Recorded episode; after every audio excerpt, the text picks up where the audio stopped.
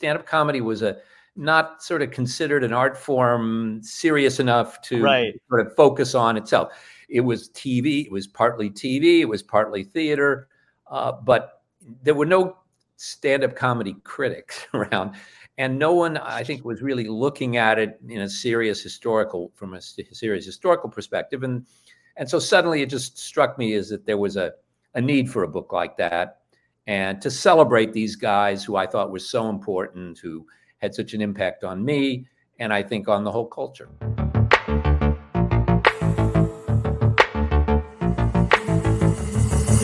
Dystopia tonight.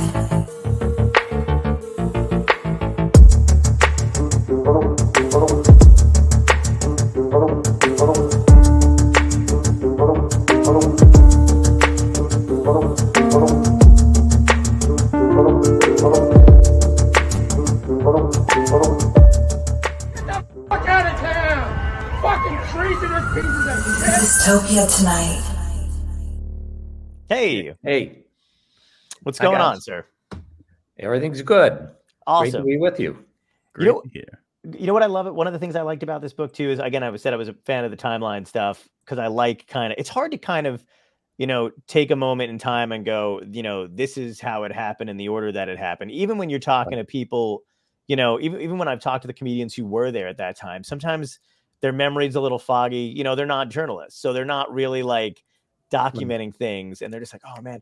But what I loved about this was, you know, I always had an inkling um, of how influential comedians were to, um, you know, the uh, oh the zeitgeist. You know, like they because you know I would hear people say something funny or somebody else said something like a friend said something, and I'd be like, man, I feel like as a comedy fan, I'm like, I feel like I've heard that before and somewhere.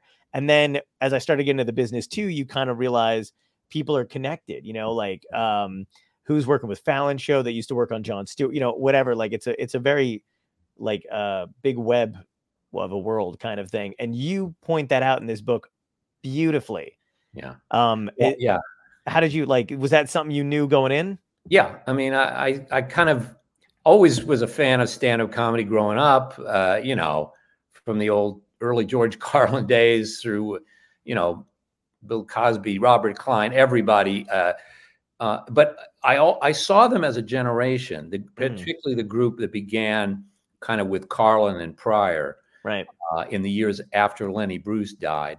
Um, that I saw that that was the real sort of golden age of stand up, and no one had had really put it all together in a history in a chronological way. It just as you say, uh, who influenced who, who came next, uh, Mhm. the different strands, uh, the comedy club boom of the '70s, uh, the the kind of uh, anti-comedy uh, tr- strain of, of sort of uh, uh, Steve Martin, Albert Brooks, um, the, the the club guys like Robert Klein and um, Robin Williams, and anyway, I, I just saw them all connected because they were all coming up around the same time, the same generation, and um, I, I just wanted to do a history, and Yeah. uh, that that I consider myself sort of a, a, a cultural historian. So, and uh, you and you lived through it like at the time too which is cool because you were you you really were like the guy who went to these clubs and saw these guys perform and Yeah. you know Yeah.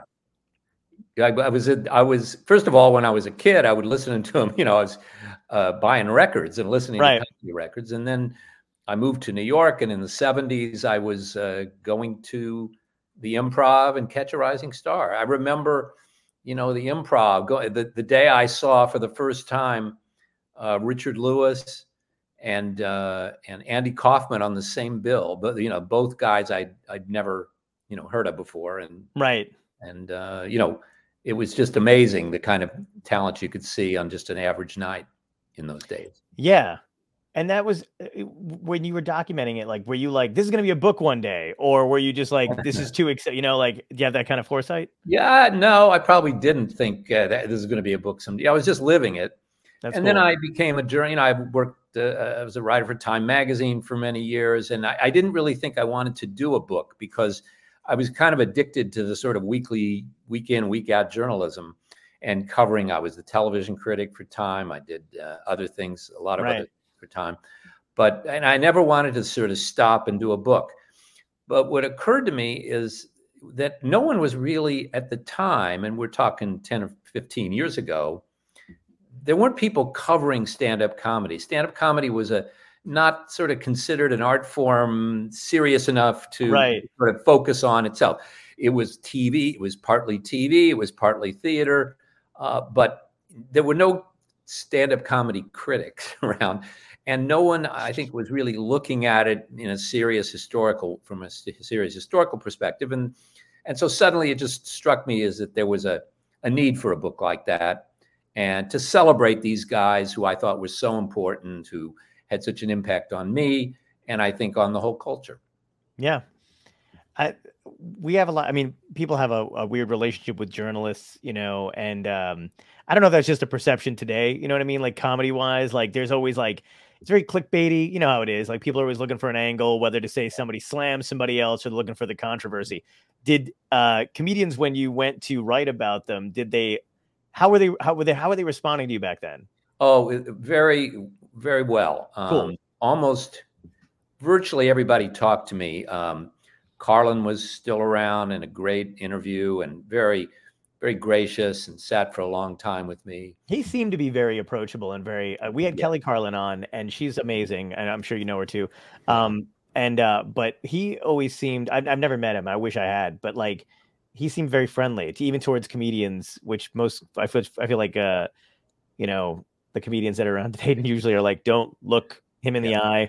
Uh, you know, if he does come into a guest spot, don't say hello, and you're like, fuck, all Yeah. right, I guess I'll just. Um, so, and virtually everyone I went to, um, Pryor, unfortunately, was he was still alive, but he was, uh, you know, not in Yeah. very good shape. So I did not get to talk to him. But virtually everybody else, um, Steve Martin was probably the toughest. Steve Martin doesn't like to do interviews. Right. Really? I finally got him on the phone for for a, a little while, but you know Mhm. that was about it. Everybody else, though, Robin Williams sat with me for a long time. Uh, Oh, wow. Robert Klein, uh, Albert Brooks, one of my favorites, uh, was was great, and um, Seinfeld. Um, you know, and plus, of course, lots of lesser comedians or comedians who were just part of the of the crowd. Right. Some of them very Yeah. good. Uh, the club owners, uh, some of the managers. I, I talked to probably around hundred people for that book. awesome. Who was your favorite out of the non big big names that you've came across? Do you remember any that like really grabbed you? Of the non big big names, I don't know. I considered Albert Brooks not a big name at the time I did it. You know, he was sort of a cult, sort of if I had a cult following. Um, I, uh, you know, there was a guy. I'll tell you one guy um, who kind of never had much of a career, but I remember seeing him on, at the Improv and how how impressed I was. It was a guy Ed Bluestone. oh yeah.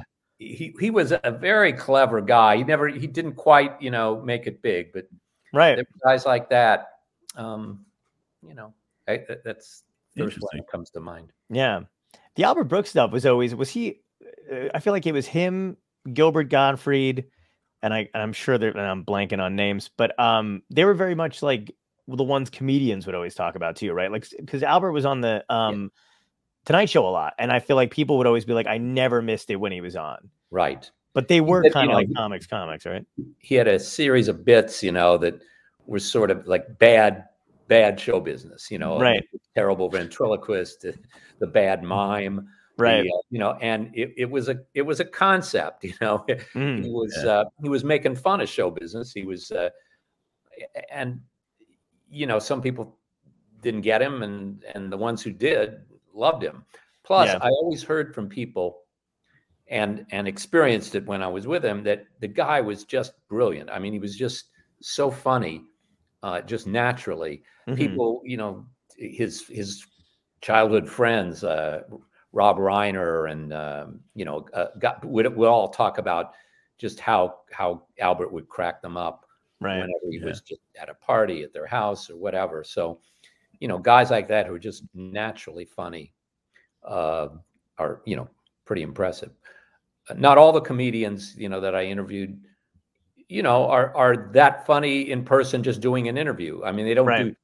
Robin Williams, you know, very serious guy with me. I mean, very Mm. you know serious about his comedy, um, low key. Um, with other interviewers, I mean, he might perform. You know, there was Sure. Robin, the performer, and there was Robin, you know, the the the artist who who wanted to talk about his art, and I got the Yeah. latter, so that was that was good.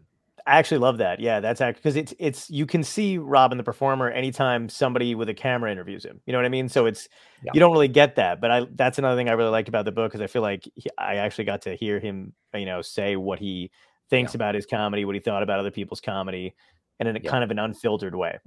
Yeah. Yeah. Uh, does anybody you had a problem with?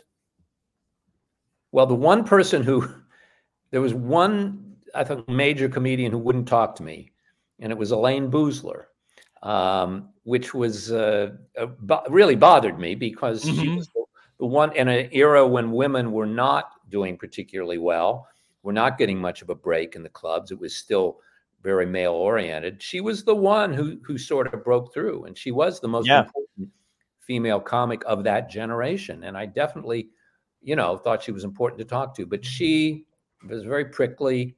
Um, didn't want to sort of give away her story to somebody else. Maybe she had in mind doing her own memoir. Um, No, she hasn't yet. Whatever. But Fun- she, Yeah, Yeah. funny you should say that because El- Elayne Boosler was one of the people that we had reached out to when I first started doing the show because I was just, you know, interviewing friends and comedians and people that I had met and just really admired and I'd never met her but I, you know, same same thought process you had. She broke through. You know, she's this amazing comic and she lived with Leno and Robin Williams and all those, you know, they all came up together. And uh, uh her manager who was her husband, obviously, you know, I mean obviously everybody knows who he is. Uh got on the phone with me um because I think my manager had tried to reach out and then it didn't work. So I was like, I'm I really, you know, everybody else from her generation has kind of done the show. I want to talk to her. So I'm like, let me give it a personal touch. I'll give it a call. And then he picks up and he's annoyed with me immediately that I've even bothered. I'm like, but the funny thing is, is Elayne and I talk online. So like on Insta, not scandalously, but you know what I mean? Like actually she and I send photos. Um, Yeah. but like on Instagram or whatever, and she's very friendly. Um, like Mhm. come to my house in Italy friendly. So I'm just I'm totally confused by this whole thing. And then Yeah. uh, he's like, "Well, let me." Uh, in the very beginning, when we when we had just started, he's like, "Well, how many how many views you got?" And we had decent views then, right, for something that was just starting.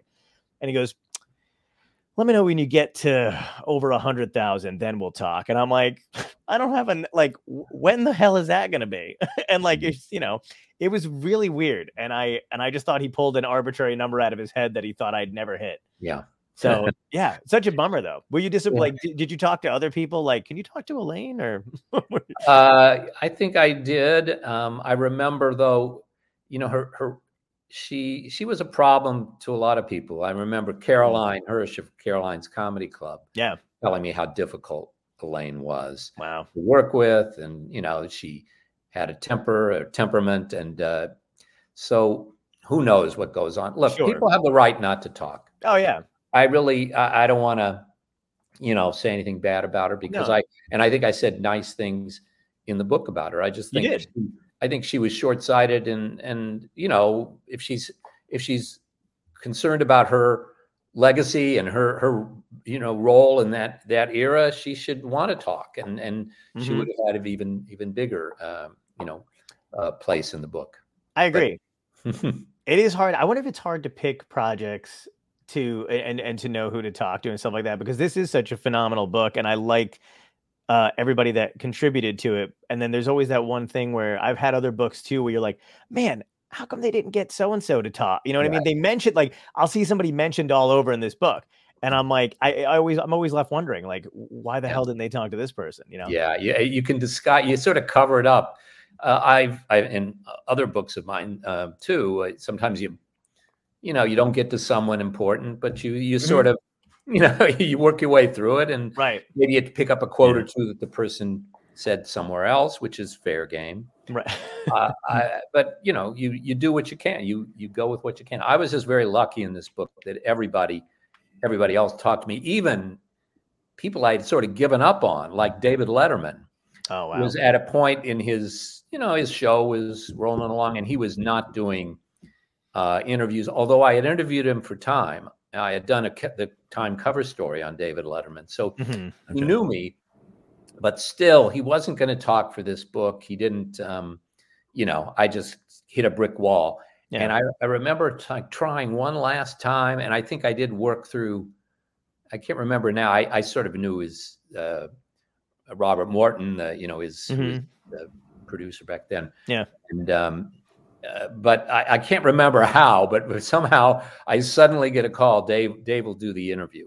Wow. So uh, and and he was he was great too. Also, a very very funny guy in person. You know, I mean, he is That's he thinks funny, talks funny.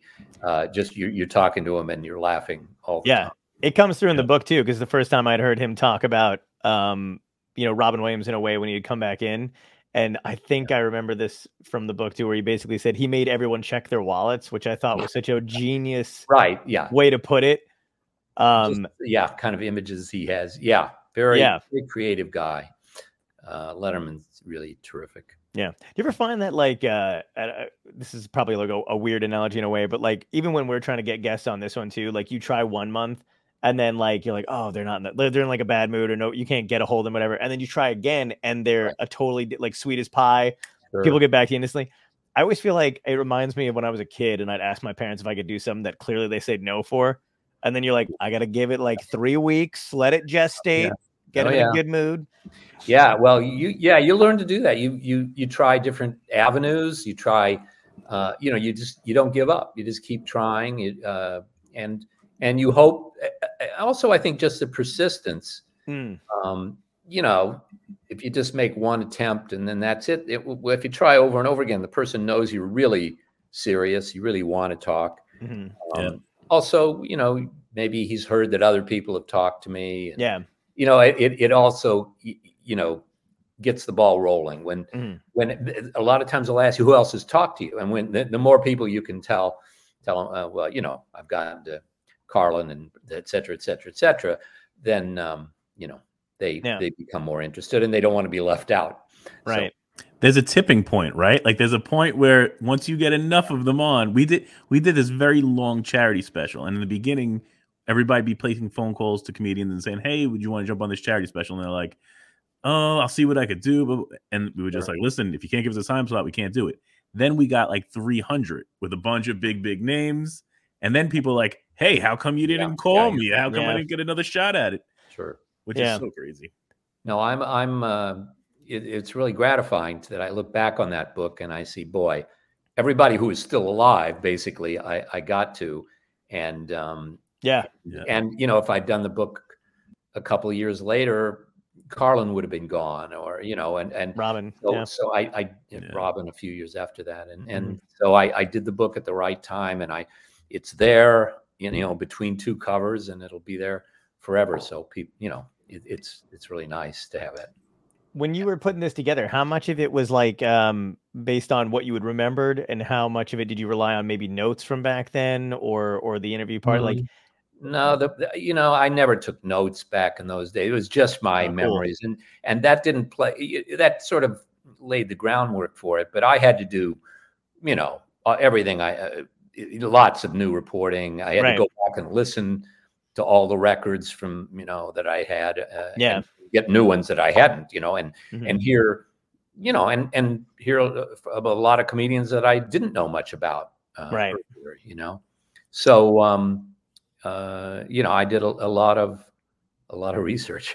yeah, yeah, and that's like so. But you were, I, I may be wrong about this because I don't know. But were you around when the um the strike happened? Like you were on the on the field basically talking to people when that was going on? Uh, no, I I I was I was in New York. uh, Okay. at that time, or wait a minute, that was seventy nine. I Might have been in Atlanta.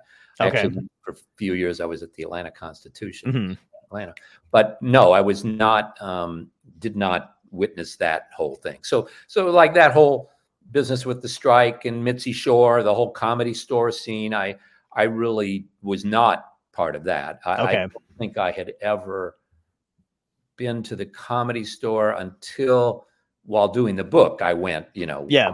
times just to see what the scene was like. But back in the day, no, I didn't. I never saw Robin Williams at the comedy store or anything like that. Okay.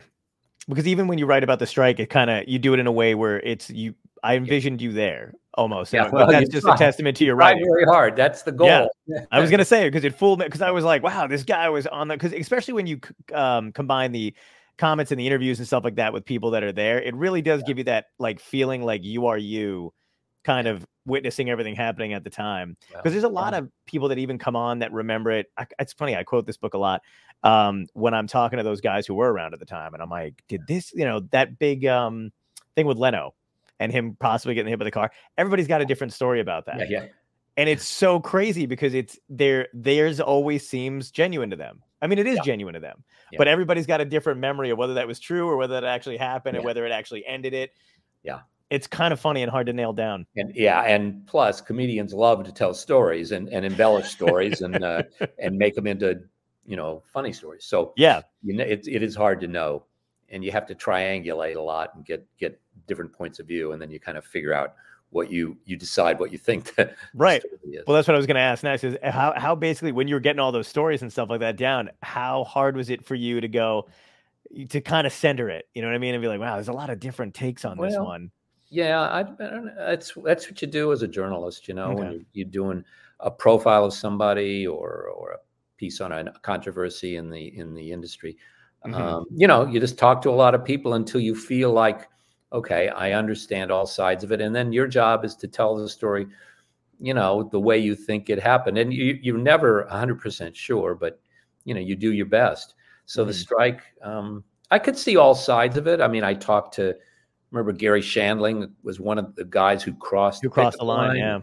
He had his point of view on it, and I, you know, I I feel like I can listen to everybody and and um, digest it all, and you know, Mhm. um, tell tell this story as truthfully as I can. when you were talking to people who maybe not necessarily got along that well, did you read like if you had talked to somebody before Shandling, let's say, because I know there's some people that wouldn't talk to Shandling to th- to that day, basically, right? Yeah, yeah. Did you wind up like poking the bear a little bit and kind of being like, well, so and so says to get something out of them, or Uh, you know, I don't remember. I would. I, I mean, he, I remember Shandling definitely was aware that he was not a popular figure at that time when. He, okay, And so he definitely, you know, engaged with that, and and Mhm. and I I brought it up.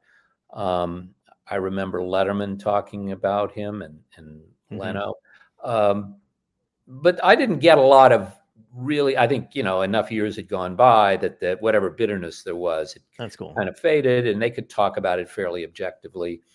Um, anyway, Shandling was another interesting uh, guy who sadly is not with us anymore. I know, man. All the great, uh, it's crazy how many of them are not around, and they were such and, and like like even Saget. I feel like Saget went almost the same Yeah. way um Shandling did, where it was suddenly and no one expected it, and Yeah. You know, Yeah. it's it's super super sad. Yep.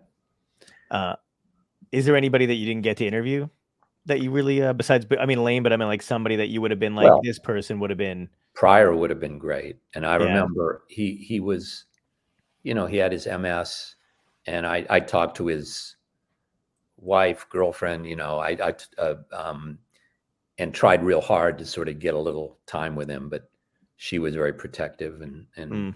Couldn't. Um, uh, Andy Kaufman. Oh yeah, wonderful to talk to Andy Kaufman, but he he was, was long gone. Um, I think they said he was going to appear at that Q meeting that they had. Yeah, uh, you know, he was going to be one of the ones that returned. Yeah, he he was. You you know, there was a unique, you know, figure in comedy history. He was he was fearless and and and you know, I think kind of crazy, Mhm. but um, you know, some of that stuff is uh, is really amazing. Mhm. So, but I remember at the comedy at, at the improv in New York, and this would be, you know, the mid 70s, um, when I, I, I they, they had a, uh, you know, there were a bunch of acts, and then I guess there was a break because I was in the line for the bathroom, Mhm. and a guy barges in front of me talking in his little little Eastern man, uh, you know, Eastern you know accent. It was it was I, he, he was in character, and I thought, who is it? Who the fuck is this guy? And and uh, you know, he barges into the restroom, and then I and then you know, 20 minutes later, I see him on stage, and it was doing his foreign man bit. Um, so, you know, uh, it, he was he was uh, in character all the time. That's incredible. Yeah. Other than Andy, maybe who is somebody that you saw live that you thought was just blew you away? Well, you know, I actually have my, the two best, funniest comedy, stand up comedy performances in my life that I Mhm. saw personally. One was Robert Klein at the bitter end. Wow. When Robert Klein was at his peak, there was no one who could just keep the laughs rolling, rolling, rolling. And he was he was so on. I just remember that night laughing. I remember some of the specific bits. Most of them are bits he did, uh, you know, over and over again. Some of Right. them were for the first I had heard for the first time there. He was just a great, great performer. Still is actually.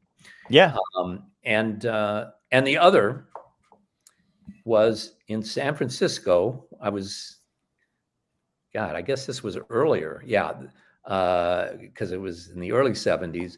I was in San Francisco at the boarding at the boarding house. I saw Albert Bro- Albert Brooks, Wow. and Albert Brooks, as a live performer, was just uncanny. He was the energy level was so high. He did bits. I mean, he did his famous like um, rewriting the national anthem bit. If you know that bit, Yeah. and and others that I never saw him do again. Um, he he he was just great. Uh, just that those two evenings. So those were those were the funniest two single performances I think. Right. and and two very different types of performers too. Sure. Yeah. Um, but you know what? What I was what impressed me it was Albert Brooks. I mean, he he wasn't like this cerebral concept kind of comedian that you might expect. Mhm. He was he, he was great on stage. I mean, he was with the audience. He was he, he, he just so high energy. Right. And, uh, man, he was he was great. So- Was uh I think I got this from your book as well, but uh Robert Klein, I always ask people, he was basically the godfather of this particular type of stand-up, right? Yeah, I, I think people don't understand because it was a sort of subtle what he did. Um, he came out of Second City. He Mhm. was an improv guy um, who who he could act as well as tell jokes, and so right. his routines were you know a mix of characters and, and impressions and little scenes, and he would go in and out of characters, and that kind of free flowing um, mix of jokes and and acting and impressions and scenes is the style that I think really became the house style of the of the of the comedy clubs in in in the it's in the seventies. Um, I, I mean, I, I think you see it in Leno, and you see it in in Richard Lewis, and you see it in Mhm.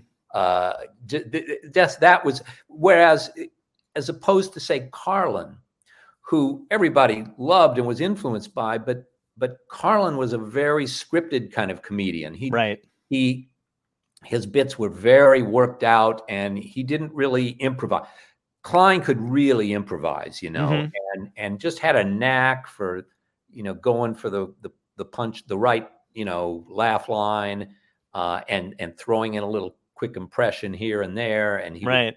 um, and he would jump around from you know current events. He's back in those days. He was doing Watergate Yeah. Oh my God. material and Yeah. uh, and and old TV shows, Our Gang comedies, and this and that. And he, you know th- that was the other thing. He was really representative of that baby boom generation. He was kind of mining all the, their childhood memories. You know, early TV, uh, um, summer camp, Yeah. uh, you know, school, school teachers.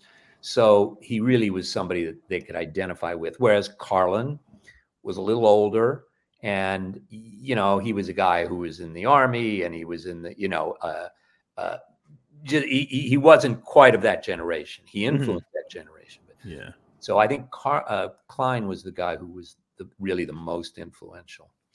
Uh, it's when you talk um because you could see it in a bunch of comedians from that generation too. But there's this special from the improv, and I I don't know if it's just called the improv special. I have no idea what it is.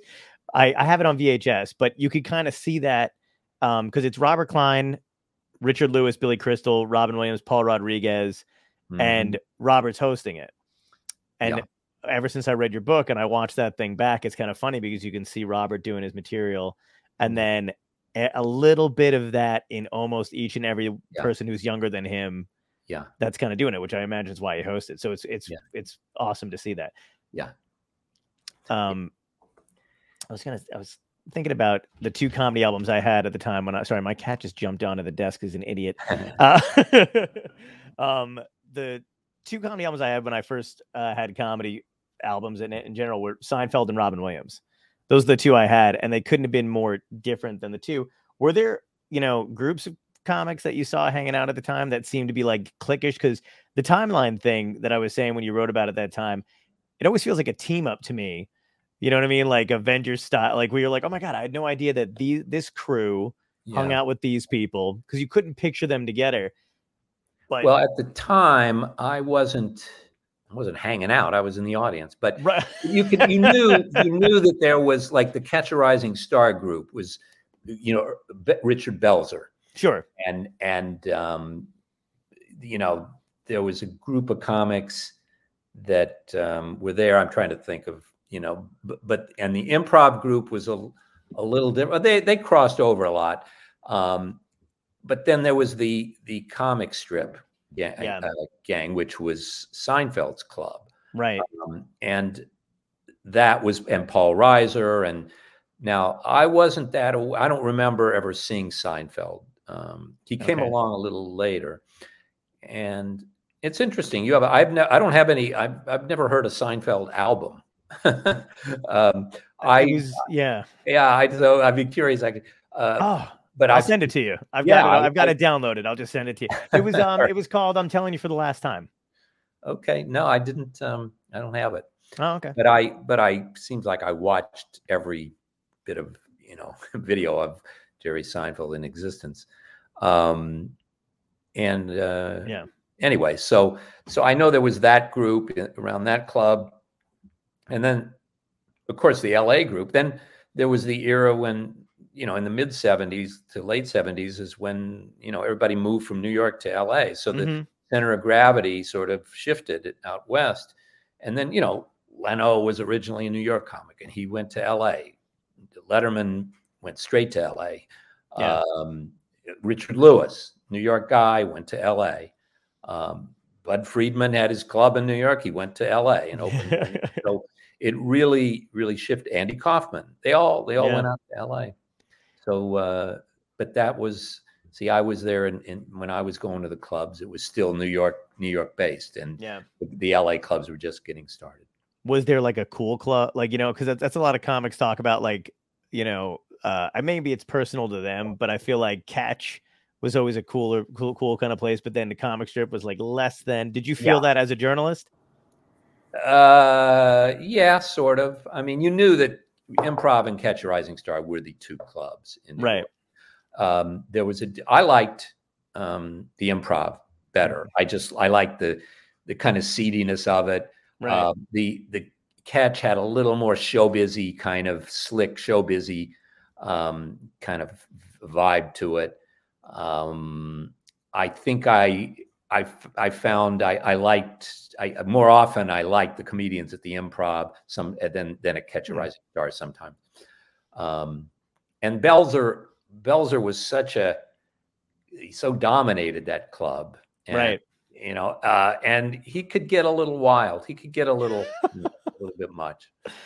I love, you know, Belzer was really there was a guy who didn't want to talk to me at first Mhm. and then he did and he he and then we became friendly um Oh. belzer he and he said to me you know i thought you were just this nerdy you know time magazine you know, i didn't want to talk to you but you know he kind of he gained a lot of respect for me because how much i i knew about it and and um and he, he you know he he i took him seriously and he took me seriously so it was a nice relationship Yeah, that's a good combination.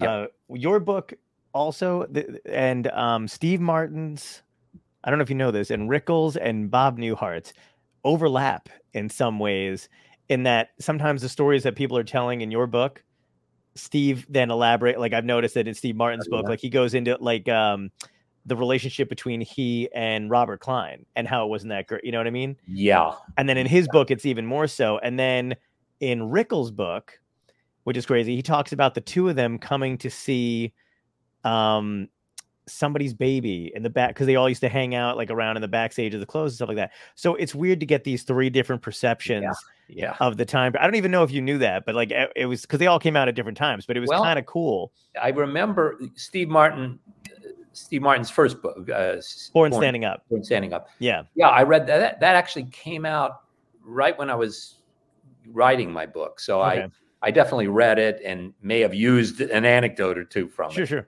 Um, but uh, and Rickles' book came later. hmm Of course, Rickles really wasn't part of my. Um, but I, I do remember reading Rickles' book. I can't remember a story of his that overlapped with one of mine, but you may be you may well be right. it's just interesting because it's again, it's like for me, like again, the timeline thing is just like Mhm. all of all of you kind of like put that era in perspective.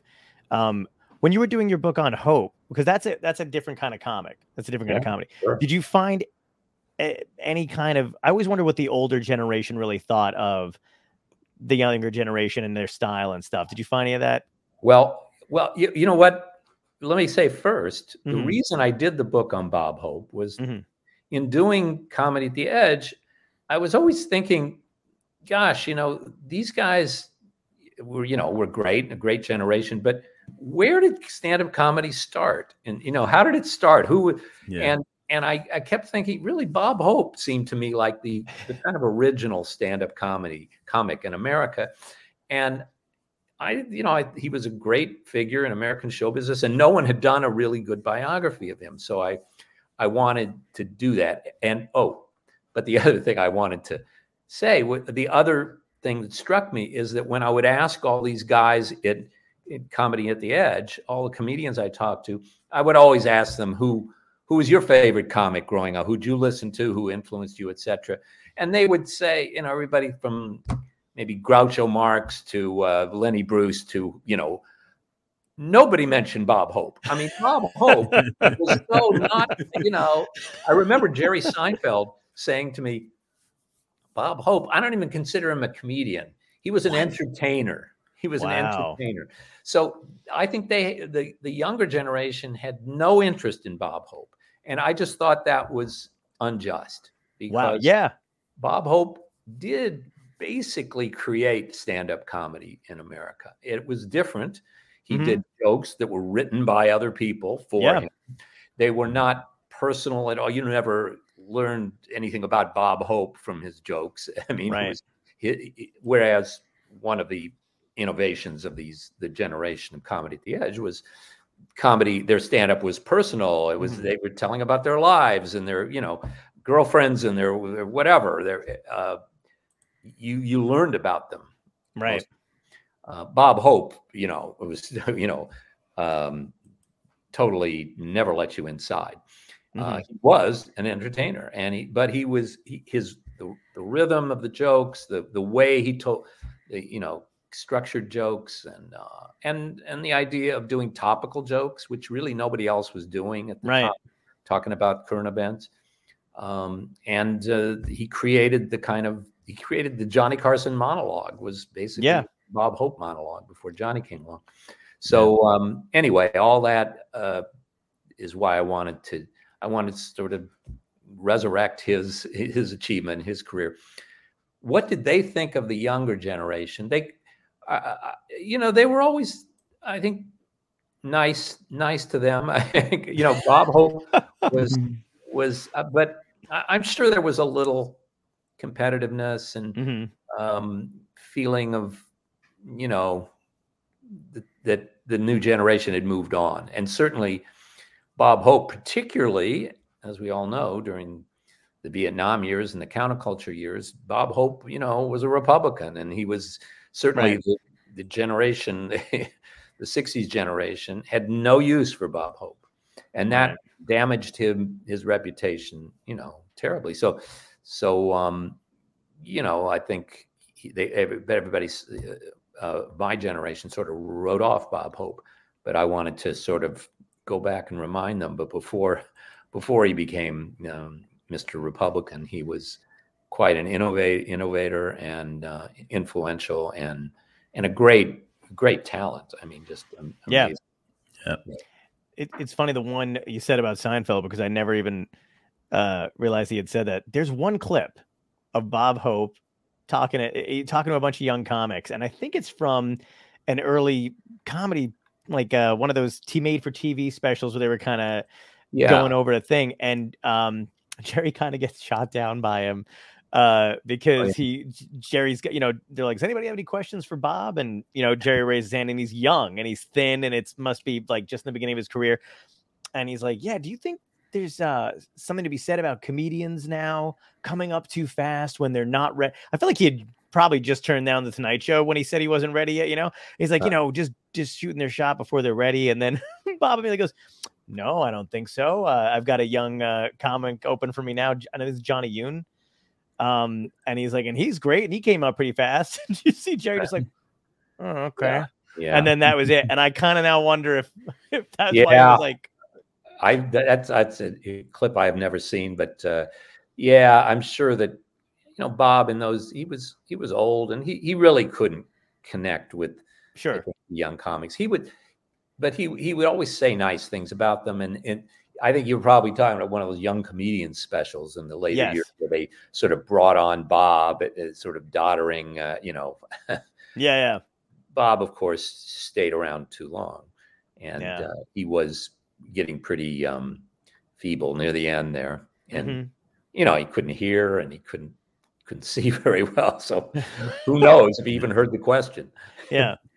And there's a lot to be said too for like I know he didn't write any of his own material or personal material, but there's something to be said for somebody who knows what material is good enough for them to deliver. Absolutely. Like he knew what a joke was. He knew when it was well written and what he could deliver. So that's a that's a comedic and he talent had to in and of pick them. He picked, you know, he'd get Yeah. his writers would give him a couple hundred jokes, and he would pick the the twelve that would be in the monologue, and he had to know what what would work. Right. and he would he would edit them he would cut out all the extraneous words he he knew the rhythm that it had to take and you know i always compare it yes later you know comedians wrote their own material and their material was very expressive of themselves and Mhm. um but um i i compare it to you know the beatles after the beatles you know rock performers wrote their own material you had to Right. but Yeah.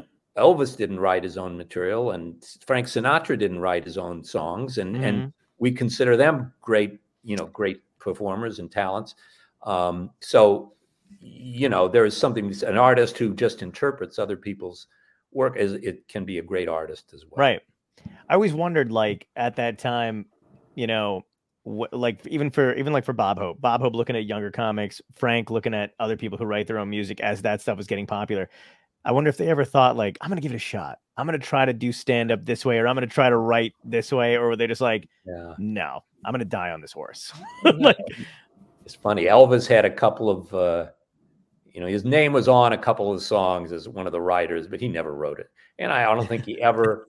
I, he may have. He may have thought he could write something at one time, but you know, you Yeah. can be a great performer, and you know how to take a song and turn it into something, you know, memorable.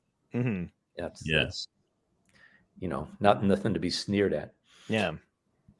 Did you notice a lot of the comics from the from that generation too loved uh, Rodney? You know what I mean? Because he was so nice to them, but he also bought material from comedians, and I think sometimes what I'm, you know, mostly getting from them is like, yeah, sometimes we needed to pay rent, and he knew it. Yeah. you know, even if it wasn't that good, he'd be like, "Here you go, kid."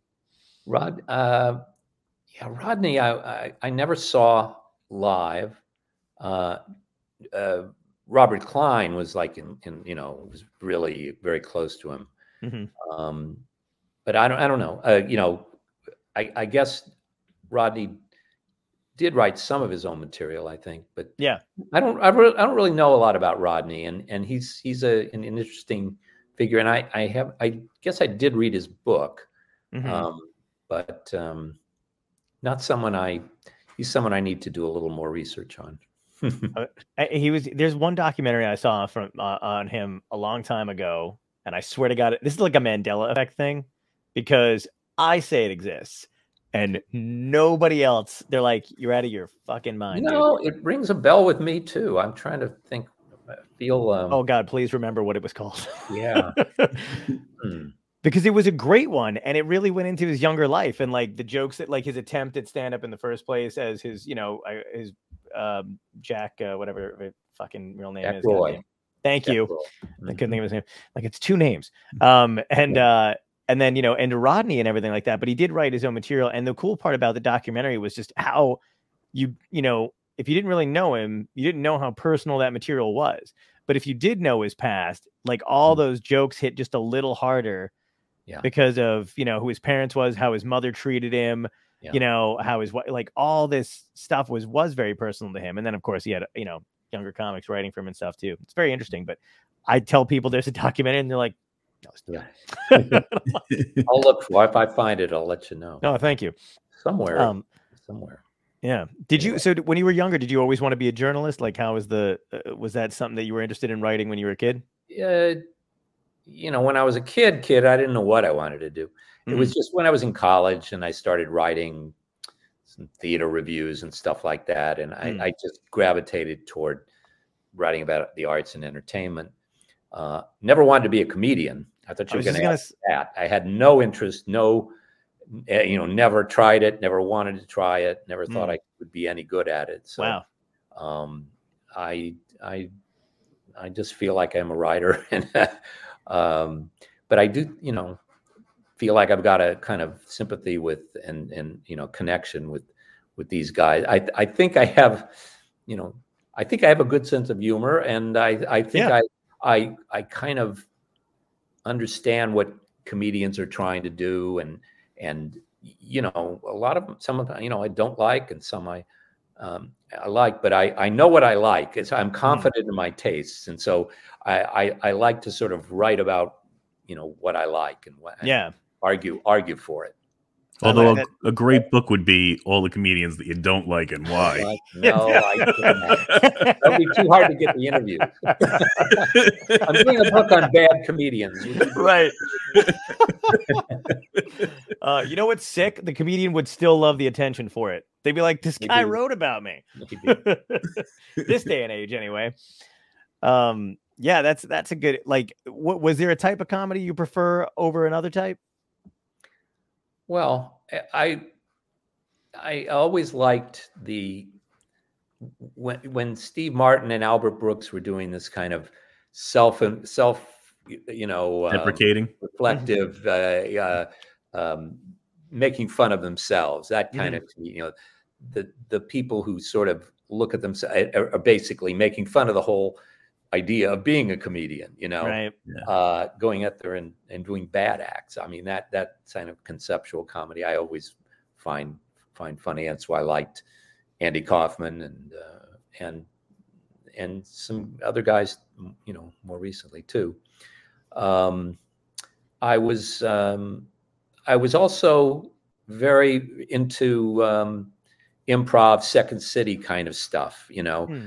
um, I went to school for a couple of years in Chicago, and and Okay. go went to Second City in the days, um, not when not you know before the Dan Aykroyd, John Belushi era, but uh, you know they were whoever was there. That that you know those were um, great shows. Those Second City and the committee when Howard Hesseman just died.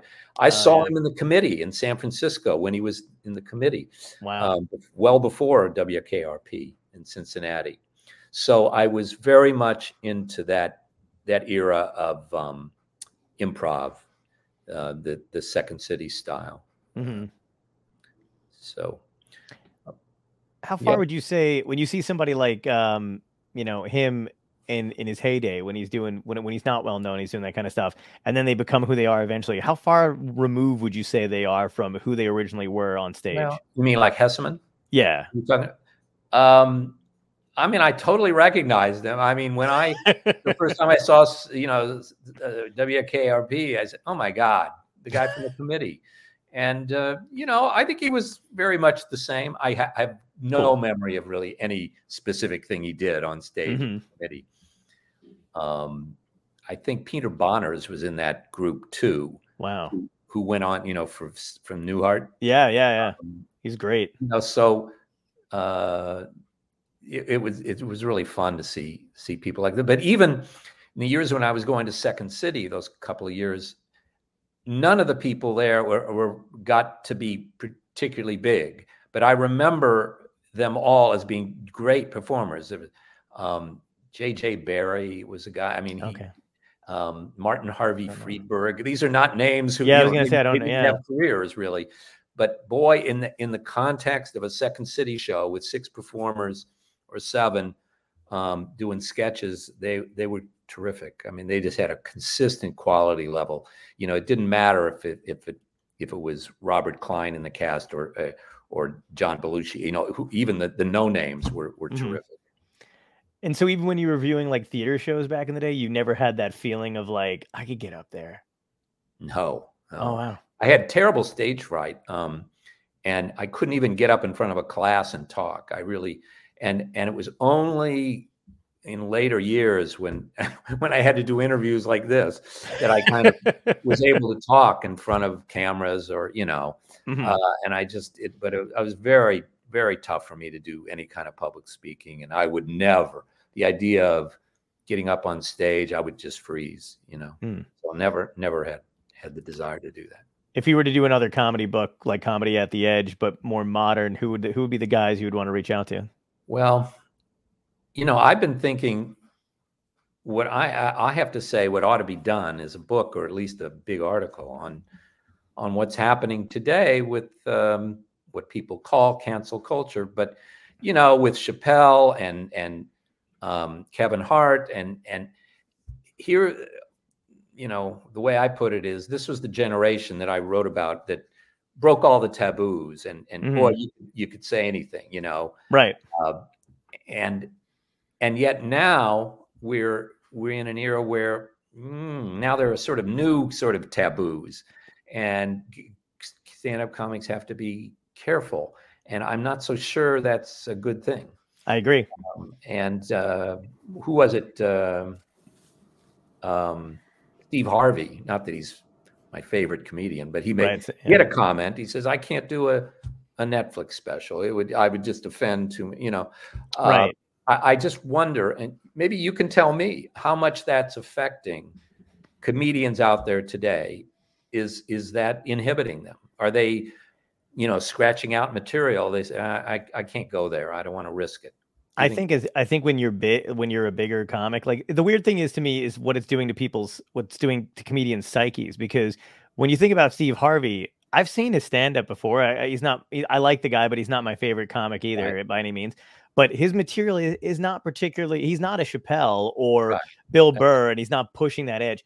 But the fact of the matter still stands is that that guy now feels like even his kind of material, he's too worried about his own career and who might pinpoint him. I think he's safe, by the way. I kind of, if I knew him personally, I'd be like, do the special. Yeah, Uh, but he has a brand now, so yeah, like yeah, TV I- I think- yeah, that was a little, Yeah, yeah, a little bit much to. that's what I thought too. I was like, just do the special. Nobody's gonna care. but but the fact that he would say that and and Yeah. then we've got um you know i was just reading a piece about uh uh kathy griffin and you know Yeah. th- these comedians that you know you say one thing or or uh, you know one tweet or one you know Yeah. one wrong step and your career is you know stalled or or even over maybe and that's not a good thing It's it's such a cash grab though too, because a lot of the times, like I mean, I've had uh we had Pete Dominick on the um on the charity event that we did. I call, I called him and I asked him to be on it or whatever, which is hilarious because we get along for the most part. He had a I don't know if you know Pete Dominick, but he had a Sirius show. He's a very liberal guy. uh-huh. Um, but you know, we started arguing about cancel culture, and uh, he kind of got a little loud about it or whatever. But the funny thing is, is that we were talking about two different things, and I think when everybody talks about cancel culture, it's broken up into like four different increments because there's the far left progressive who deem cancel culture like who see cancel culture as you know who any, anybody who attacks it is attacking like Harvey or Bill Cosby going to jail. And I'm like, that's not cancel culture. That's just the criminal justice Yeah, system. Yeah, yeah. And they're they've, you know, whatever. And then there's people who talk about cancel culture where they think if you're canceled, you have to go away. So when somebody doesn't go away right away, they go cancel culture doesn't exist. And then I think there's the middle where cancel culture is creating a paper trail of somebody you don't like. So one one of the examples I always think of is uh Joss Whedon. I don't know if you know what's been going on with him lately. Yeah. yeah. Okay. So Joss just did an an interview for the first time in God knows how long, and I thought it was a great piece for the New York. piece. Yeah, I thought it was great. I thought she handled it fairly. I thought he, you know, however you felt about him, he Right. came off pretty well. Right. And then there's a se- there's a little little piece that out of context, you know, within the, within conte- contextually makes total sense. Out of context was he was talking about his childhood and how he was raised, and um, you know, he had a, a memory of him when he was four playing by a lake by himself, and there was the neighborhood family kid who was also four, and he was like, you know, waving him over to come and play. And then just like a kid would, he got bored and pieced out and left his friend there. Or the, the family bonus and he wound up he didn't know he couldn't swim and he wound up drowning. Whoa. Yeah. And so he's basically said later how like that wound up like he's like, I knew it wasn't my fault, but it still weighs on you. He goes, and then I realized, and that's when he was bringing it together with how he was raised, is his parents had never taught him how to swim either.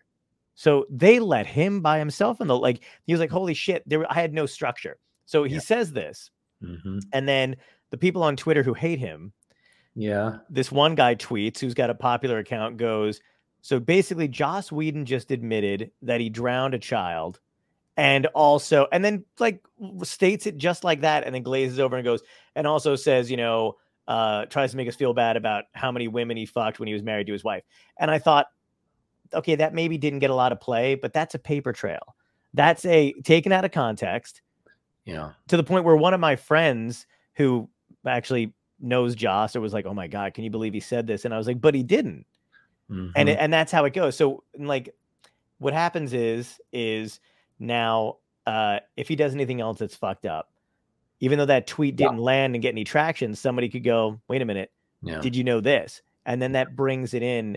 Yeah. And that's what cancel culture is to me is the relentlessness of misinformation uh, against somebody that you don't particularly like right. that may not have really done anything wrong, but you don't like what they say. And then it gets to be this uh, presentation to a corporation that may represent them that may want to go, I don't want to fucking deal with this shit. yeah. So I'm going to make, you know, I'm to take their thing away. That's, Yeah. Yeah, well, it's a it's a really complicated and important subject, and I haven't seen a good piece on. You know, I'd like. Mm-hmm. I agree.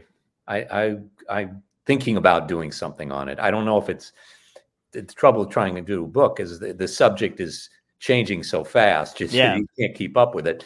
But it's Yeah. the time for a good big article on. I on agree. and how it how it's impacting the stand up comedy world. Do you worry about that? That's a good, like you're doing the article about it now.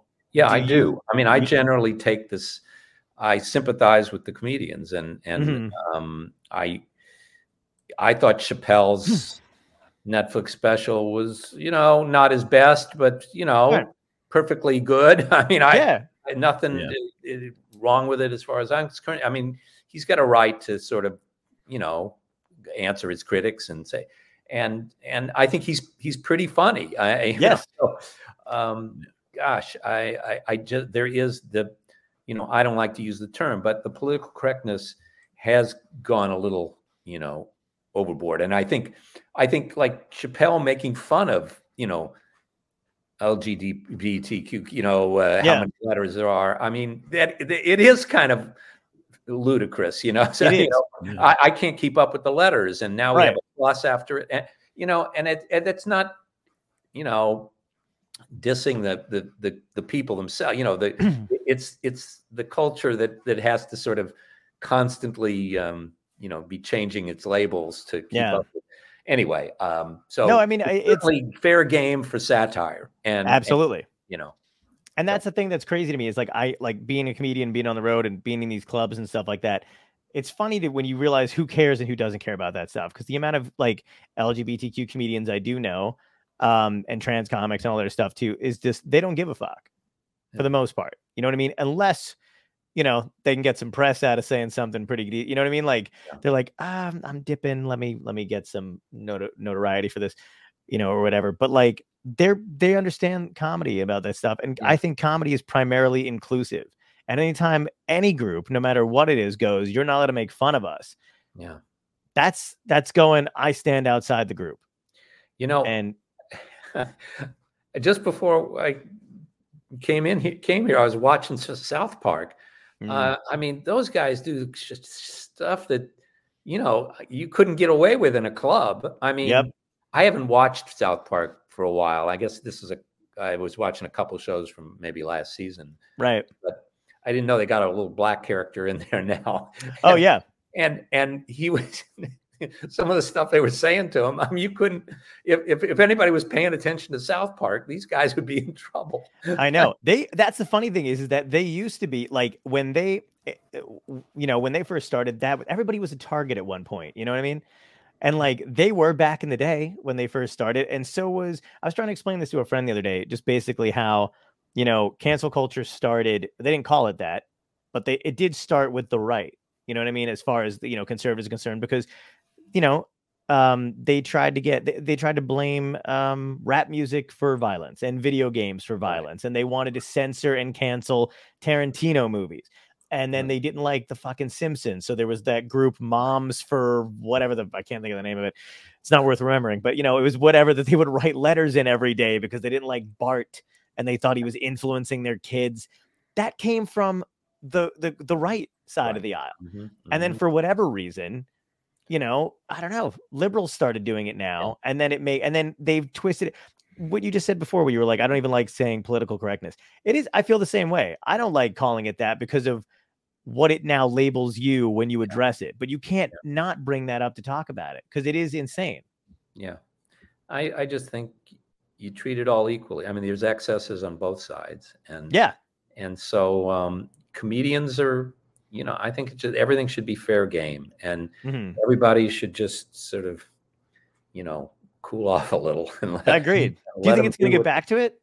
What? Do you think it's going to ever get back to a point where we're basically where the pendulum's going to stop swinging and just kind of No. center on? I don't know. Good question. I, I, maybe. I mean, I think that. Uh, I uh, think you need to write that article and then it'll stop swinging. Yeah, That's what I I think. know. That's what we're all Well, waiting I- for. I'm. Uh, I'm giving it some thought. Believe me. Excellent.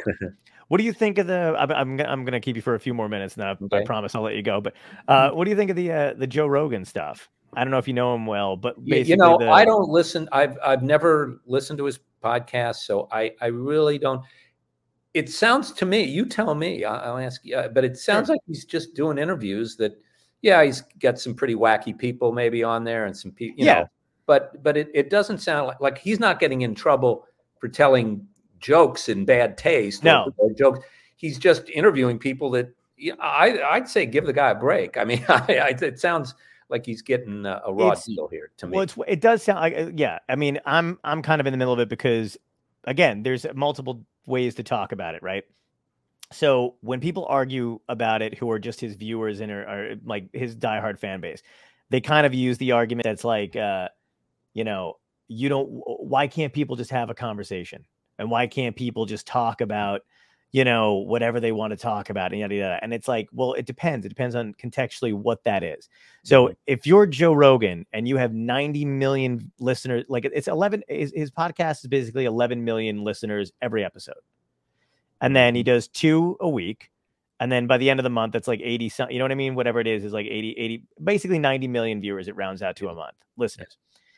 That's a, that's wielding a bit of power, right? Yeah. So I feel like if you take that and multiply it by a, you know, uh, public health emergency pandemic situation and you've got these doctors on quote unquote doctors or whatever right? They've got a phd they've got credentials but they use those credentials to spread their point of view and misinformation. Well, if So- it, yeah, yeah so that's the that's the thing that people are arguing over but the craziest thing is is that his viewers think it's about free speech because that's what rogan has labeled it as. Why mhm, can't i hear these people out but the mhm, problem is, is that he's not just hearing them out. He's he's letting them say what they want. He's not pushing back on it. He's mhm. not having people on that are the actual experts to kind of contest it or let their point of view get out. And he's also reiterating what these people have said because he happens to agree with them. So he's anti-vax. Okay, if that's the case, you know, I I really am ignorant because I I don't listen no, to him, yeah. and I'm just reading about it. But I, I'm one of you know I can't stand all this the anti-vax misinformation out there. I think Right. it's terrible. Um, you know, I think it's okay to bring on different points of view. But some of these, Sure. like you know, the doctor who's the surgeon who DeSantis wants to be the Surgeon General in Florida, who doesn't believe in vac, you know, doesn't Right, believe yeah. vaccination. I mean, that's outrageous. Absolutely. Can, like, can a comedian do a show or he brings on? You know, I I don't know. I don't know. It depends. same I have to hear it. How if he's really supporting this and really consistently bringing on fringe doctors who are Mhm. who are you know purveying sort of fringe uh, theories that are debunked really by all the all the respectable you know Yeah. scientists. Uh, whenever I you know, and I have some friends and even in the family who who are skeptical of vaccines and this and that, and I I but you know I just say. You know, there are guys like Doc Fauci and everybody who's working on this. These are people who spent their entire lives studying this. And I mean, if you can't depend on them, I mean, you know, some doctor from uh, who knows where comes, you know, comes up with some study. I mean, you don't think Fauci has seen hundreds of those studies? Yeah. Anyway, I'm a so I'm a defender of the mainstream uh, medical community in this, but Mhm. I do um, don't want to come down too hard on a Joe Rogan yet before I Yeah, see yeah. what he's doing. No, I don't blame you. Yeah, absolutely. Check it out and check out those episodes and Yeah. stuff and see what he's doing because it, it's a it is a hard thing to talk about because I love I actually I actually like his program. I like that you know he does so many uh, podcasts and talks for so many fucking hours. Of course, there's going to be people that find something they don't like in there, you Mm-hmm. know. And but I I like long form conversations. I I you know I I think it's cool to talk about DMT and aliens and all that other shit. And I like I like being uh, introduced to people I've never heard of before. It's just Mm-hmm. you know it's when you you'll see when you watch, but it's when it crosses. There's not a lot of lines I care about crossing, but when it crosses a line into like people dying, I'm kind of like, Yeah. guys, maybe we should pull Yeah. back. Yeah. you know. Um. So so I have three more questions left, and then uh, and then that's it. But basically, um, I want to thank you just for coming on because it's been a blast, and it's I Sure. love getting a chance to meet you virtually. Yeah. Great. Um, so first question, uh, if uh, you could go back in time and talk to your younger self, what piece of advice would you give yourself that would help you today? Oh boy. Um, Mhm. I would um, I would say try not to obsess over your mistakes. You have to you have to learn, you know, I I you still to this day sort of, ooh, why did I do that? Why did I say that? You know, Mhm. you got to realize you're you're in this life to make mistakes and you just you can't let them sort of uh, you know haunt you. So um, Right. I think I'd say um, live your life and don't don't obsess over things that you did wrong. I love that. That's great advice. Um, next question is, what had to end in your life, good or bad, for you to wind up where you are today? What had to end Mhm. in my life? Um, to you know- you know, I um I started out. I went to school. I ended up at school in Berkeley, California, and I um I worked for a year in San Francisco. Uh, I got a my first job was for a magazine called Saturday Review, uh, that that went bankrupt when I was after six months after I went to work for them.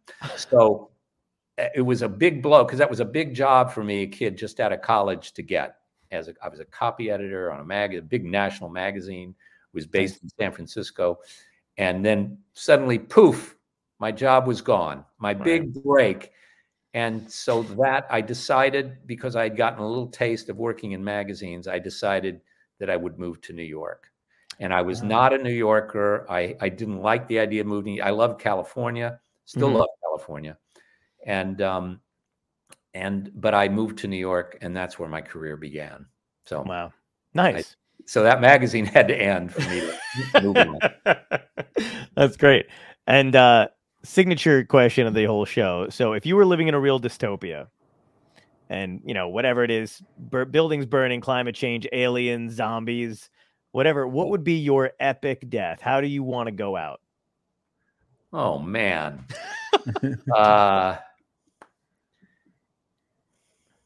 i always just curious what it would be like to jump out of a building i don't know I, I mean I what was are you not thinking- expecting what are you thinking about on the way down and Yeah. what is it like when you hit the ground? So if I really had to go, um, that would be something to experience. All right, that is great. That was a great answer. Yeah, I was not expecting that. That was cool. Don't make don't don't make me live. You know, live up to that one. Anyway, well, what's great is is that we uh, we ask each guest this, and we have the artist that does the drawings for the show draw. The, that's going to be the cover of the album. So oh Like no. the we'll see Episode, what she yeah. does. Yeah. um, well, seriously, thank you so so much. I love your book. I read it all the time. Thank It- you it's very incredible. And I hope you write that article, man. That's gonna be great. All right. yeah, it's such a really pleasure. I'm looking this. forward to it. This thanks. This is a lot of fun. Thanks a lot. I'm glad. Thanks, man. Thank man. you. Peace. Okay. right. Have a good night. Bye.